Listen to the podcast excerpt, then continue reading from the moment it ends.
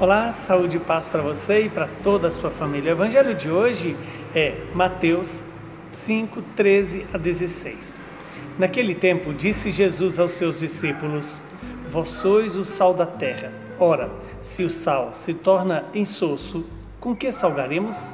Ele não servirá mais para nada, senão para ser jogado fora e ser pisado pelos homens. Vós sois a luz do mundo.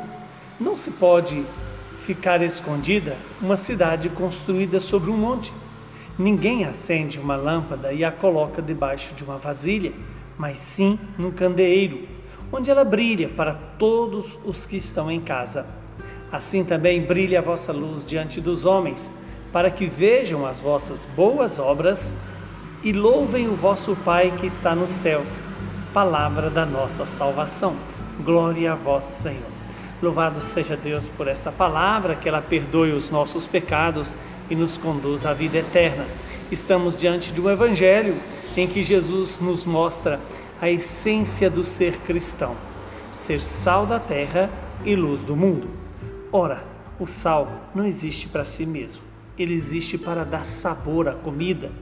Ninguém come sal puro e o alimento só tem o verdadeiro sabor quando é bem temperado pelo sal.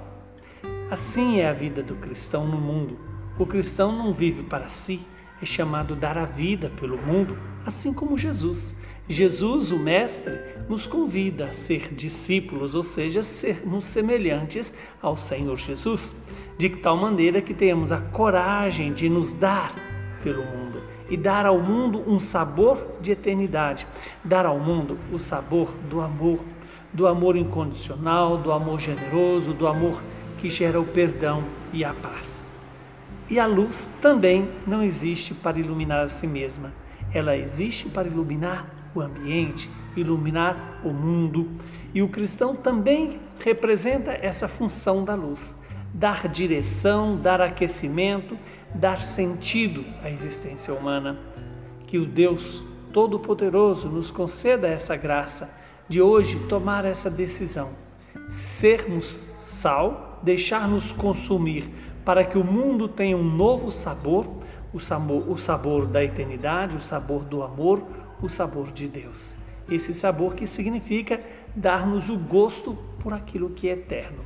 E sejamos luz para que Deus seja glorificado, reconhecido como fonte da vida, do amor, da verdade e da justiça.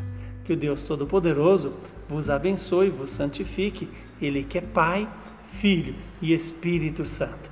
Que o Sagrado Coração de Jesus nos conceda se assemelharmos a Ele.